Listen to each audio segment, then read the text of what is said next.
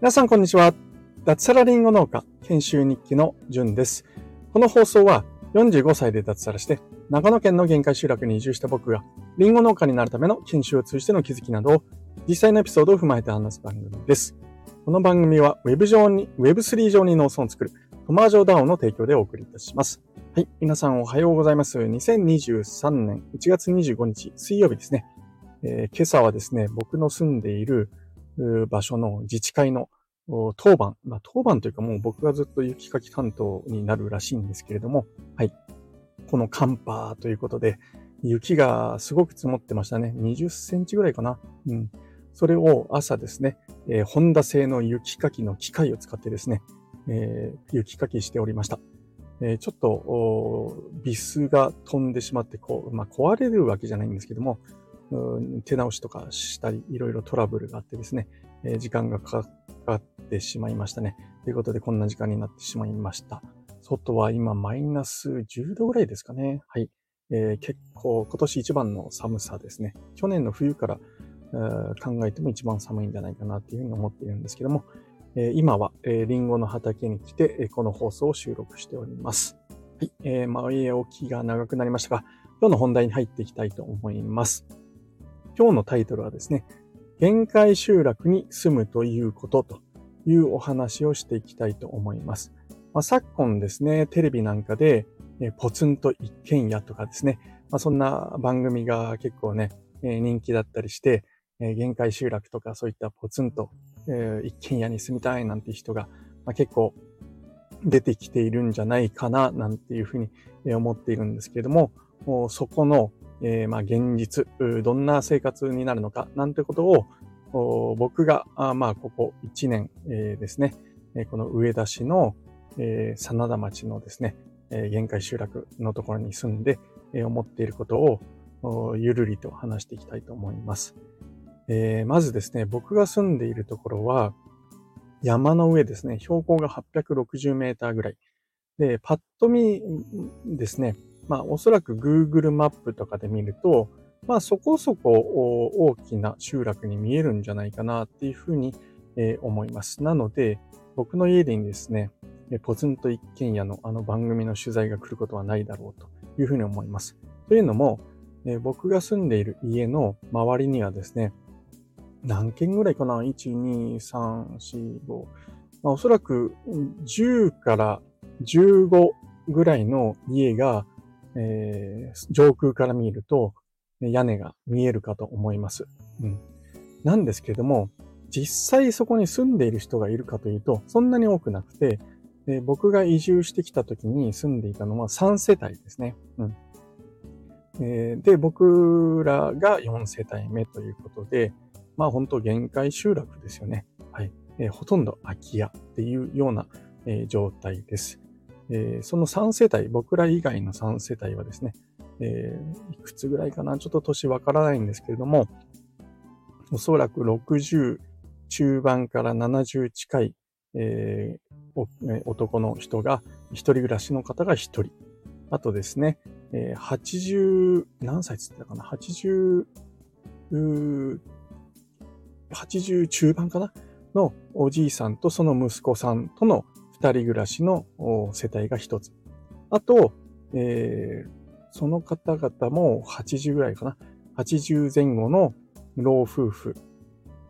と、娘さん夫婦かな。あの方は住んでないな。仕事に来てるってだけなので、80歳ぐらいの老夫婦が、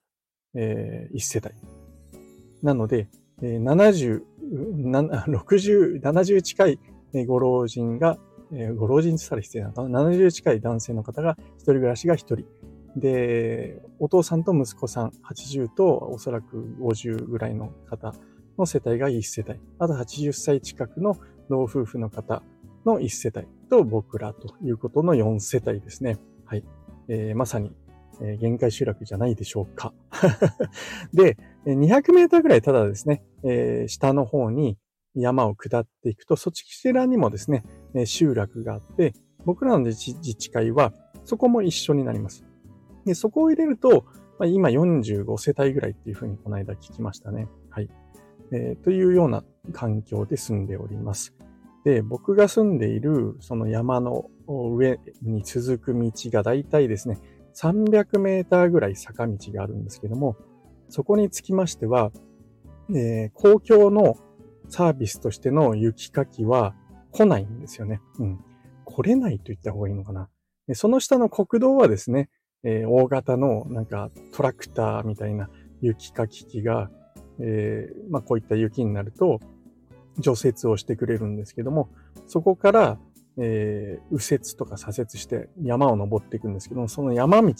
については、雪かきが来ません。なので、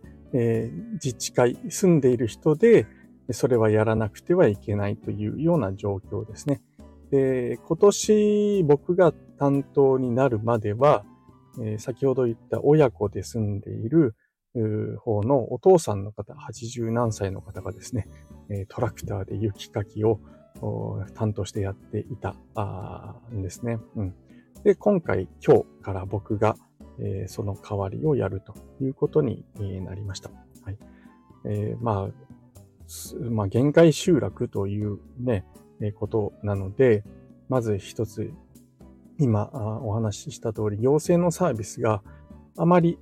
受けられる感じではないのかなというふうに考えております。なので、そこに住んでいる人たちで、自分たちで自活をする。道路っていうインフラなんですけども、そこも自分らで雪かきをするなんていうことが必要なんだろうなというふうに思います。僕が思うですね、今、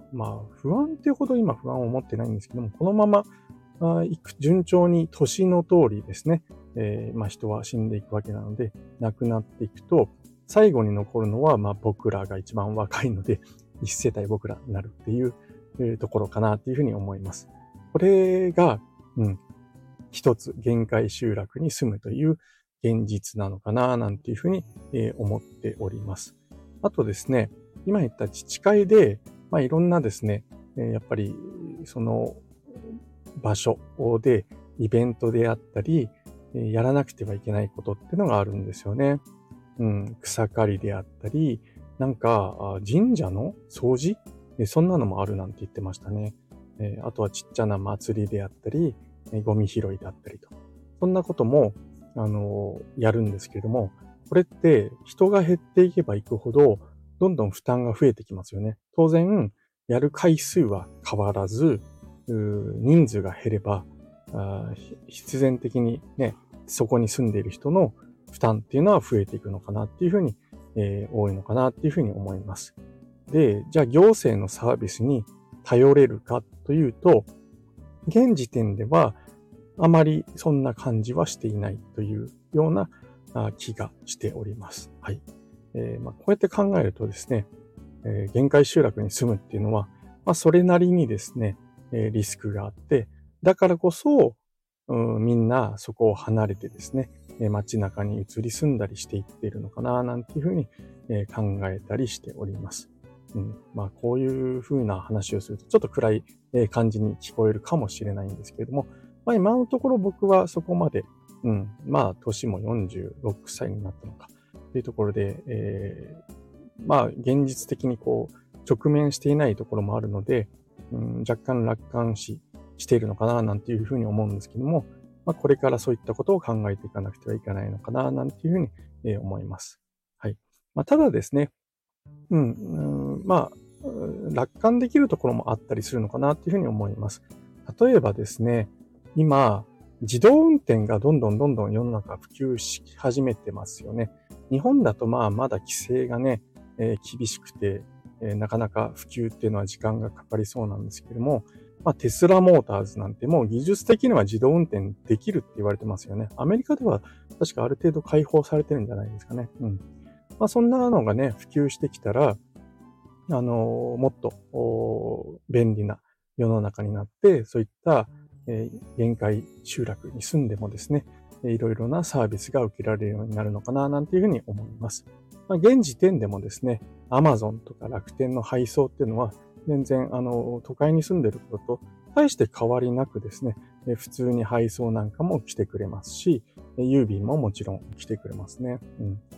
そういったこ点も考えると、まあ大丈夫なのかななんていうふうに楽観したりしております。あとはですね、今後ですね、僕はまあただ指を加えて人が減っていくっていうのを見ているというだけではなくてですね、何かしらどうなんですかね、仲間集め、その集落に移住してきてくれる人をですね、呼び込めるような、そんなこともちょっと考えたりもしております。マルシェをですね、僕の家の前に、広場があるので、そこで開催してですね、やってみる。それだと一時的に人が来るだけなんですけども、そこに来てですね、家々を見て、空き家があるのを見てですね、ここっていい場所だななんていうふうに思ってもらえるように、人を集めるとかですね、あとお店をやるなんていうのもちょっと面白いのかななんていうふうに、思ったりしております。はい。あとうちの嫁さんがですね、道路上に今度花を植えていこうなんてことも言ってますね。そしたらね、綺麗な花が咲いて、道をね歩いている人なんかがそれに目を留めて。人がちょこちょこ集まるとは限らないんですけど、喜んでもらえたりしていいのかななんていうふうに、思ったりもしておりますね。この、限界集落ならではの良さっていうのは、別に僕は決して人を嫌いなわけではないんですけども、すごく静かですよね。人が少なくて、庭なんかに出ても火を焚こうが何しようが、全然文句言われることもないですし、他の人に迷惑かかるようなこともないですよね。煙がどうのこうのっていうような人もいないし、そもそも近くに家がないので、誰に文句も言われず何でもできるみたいなところもあったりしますね。その分、イノシシが来たりクマが来たりっていうのもあったりはするんですけれども、はい、すごく静かだなと思います。今僕がですね、都会の方に戻れって言われたら多分もう無理ですし、それこそですね、長野県上田市の市街とかに行くと、都会とあんま変わらないですよね。家があって、壁があって、ちょっとした庭は都会よりも広いかもしれないんですけれども、もう本当数メーター行ったら隣の家みたいな環境ですよね。そうなると庭でなんかやるにしても、ちょっと気を使いますよね。僕の家の庭だったら、これからですね、バーベキューをやろうが、あとはサウナ小屋を建てようなんてこともしてるんですけども、変な話、部屋からですね、すっぱだかでサウナ小屋に行くのも全く問題なくできますね。人がそもそも通らないっていう、見えないっていうところもあるんで、はい。そんな感じです。はい。ちょっと取り留めのない話になってたんですけども、限界集落に住むって、どういったイメージを皆さん持ってますかね。はい。いい面、悪い面、どこに住んでいてもあると思います。はい。なんですけれども、ただ、憧れだけで、とかっていうと、今みたいな、今お話ししたような、大した、本当一面だけなんですけども、デメリットもあるんですよっていうような、